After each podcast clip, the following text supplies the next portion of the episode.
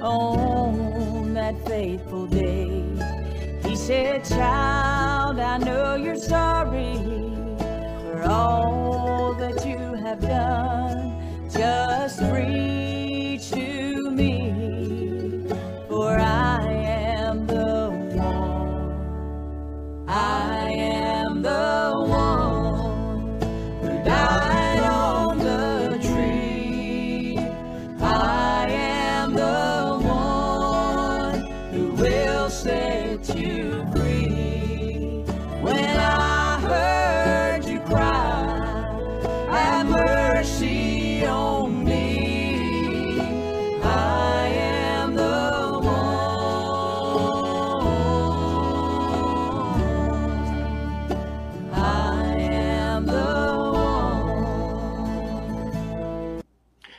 Good Wednesday morning and welcome to the Bethel Baptist Bible Devotion Time. This is Pastor Donnie Shumate of the Bethel Baptist Church here in North Wilkesboro, North Carolina. I want to welcome you on this Wednesday morning to our Bible study. We've been looking and we've entitled our study A Journey Through John. And what a blessing it is uh, to be with you this morning. We appreciate each one of you tuning in. Let's open our Bible to John chapter number 3. John chapter 3, verse number 1. The Bible says, There was a man of the Pharisees named Nicodemus, a ruler of the Jews. Going to introduce you today to the man by the name of Nicodemus. And as we're thinking about Nicodemus, his name is very interesting. His name means victorious among his people.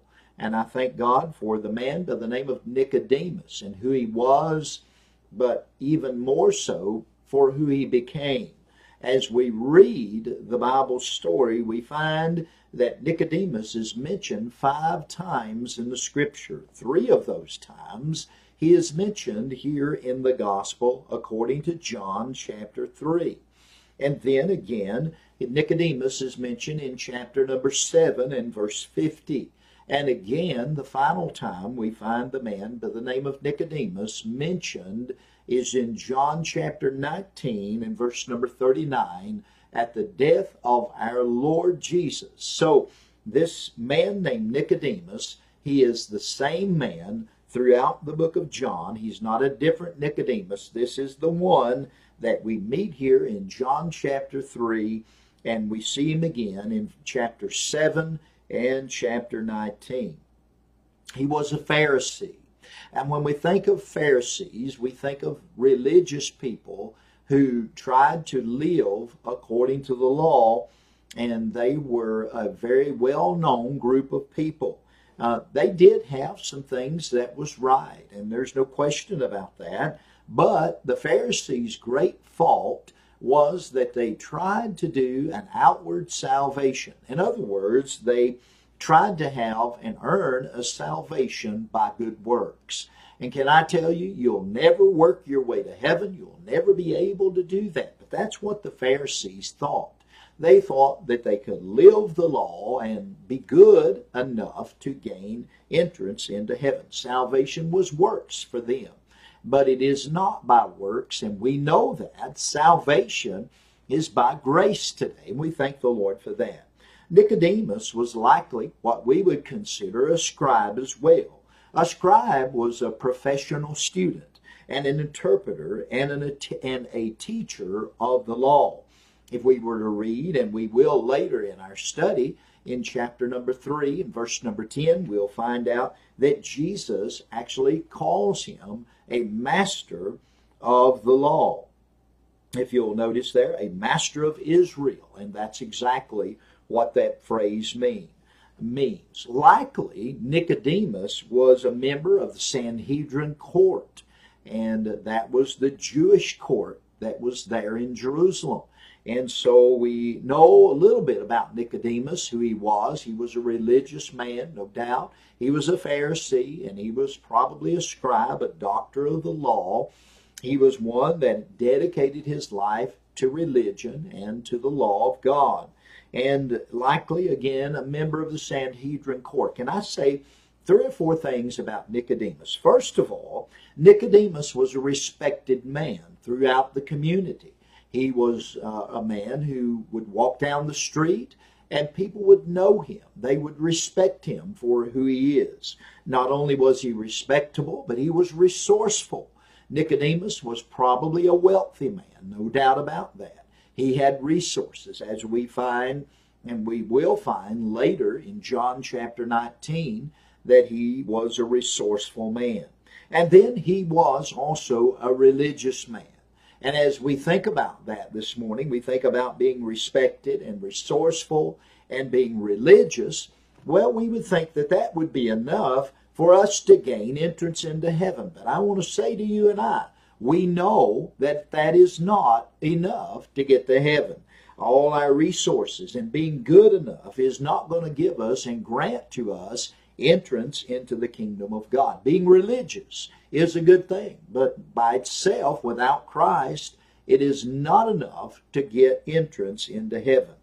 But I'm thankful this morning that Nicodemus, although he was a respectful man, he was a respected man, a resourceful man, and also a religious man, but there's one other attribute about Nicodemus that we must be recognizing this morning, and I hope that we also would be recognizing it in our, in our own life that Nicodemus was a responsive man. In other words, he heard about Jesus and it, it intrigued him. It, he heard about the miracles and he wanted to know more. And I'm so glad that we have the record of Nicodemus. And John so wonderfully describes the conversation that Jesus and Nicodemus has. The phraseology that John uses that Jesus said that you must be born again. We find that in the conversation that Jesus had with Nicodemus. And I want to say this I'm glad for the teaching of salvation. I'm glad that Jesus said you must be born again. And as I think of that this morning, I, I'm intrigued by what we're going to look at in verses 2 and forward in John chapter 3. And we'll pick up again there in our study tomorrow. Nicodemus is a person that's worth studying because he was religious, resourceful, and respected. But all of those things did not grant Nicodemus uh, into entrance into heaven. It did give him salvation. But Jesus because of Nicodemus, him being responsive to the drawing that Jesus had, the drawing power of Christ. And you and I, the same way. Amen. No matter who we are, we're not good enough to get to heaven. But by being intrigued, and I believe the Holy Spirit drew Nicodemus to Jesus. And by his drawing power, even today, men, women, boys, and girls are drawn to Jesus. And Jesus gives us great teaching on how to gain entrance into heaven. You must be born again. Well, the Bible says in Psalms 118 and verse 24 that this is the day the Lord hath made. We will rejoice and be glad in it. Can I say to you and I, we need to rejoice today. If you're saved this morning by the grace of God, you should rejoice because this day is the day that God is given to us to live for His glory. And I hope and pray that you're living for the glory of God today. Tell somebody how good it is to be saved and encourage them, invite them to the house of God. And I want to tell you this morning, we can rejoice because Jesus is on the throne. I'm glad I know him as my Savior. Lord willing, we're going to go deeper into our study in John chapter 3 over tomorrow and the upcoming days, possibly take us a few days to get through the rest of this chapter. I hope and pray that you'll be with us tomorrow at 8:30 a.m. for another Bethel Baptist Bible devotion time. And until then, this is Pastor Donnie Shumate of Bethel Baptist Church in North Wilkesboro, North Carolina, bidding you a wonderful day. God bless you is our prayer. Bye-bye.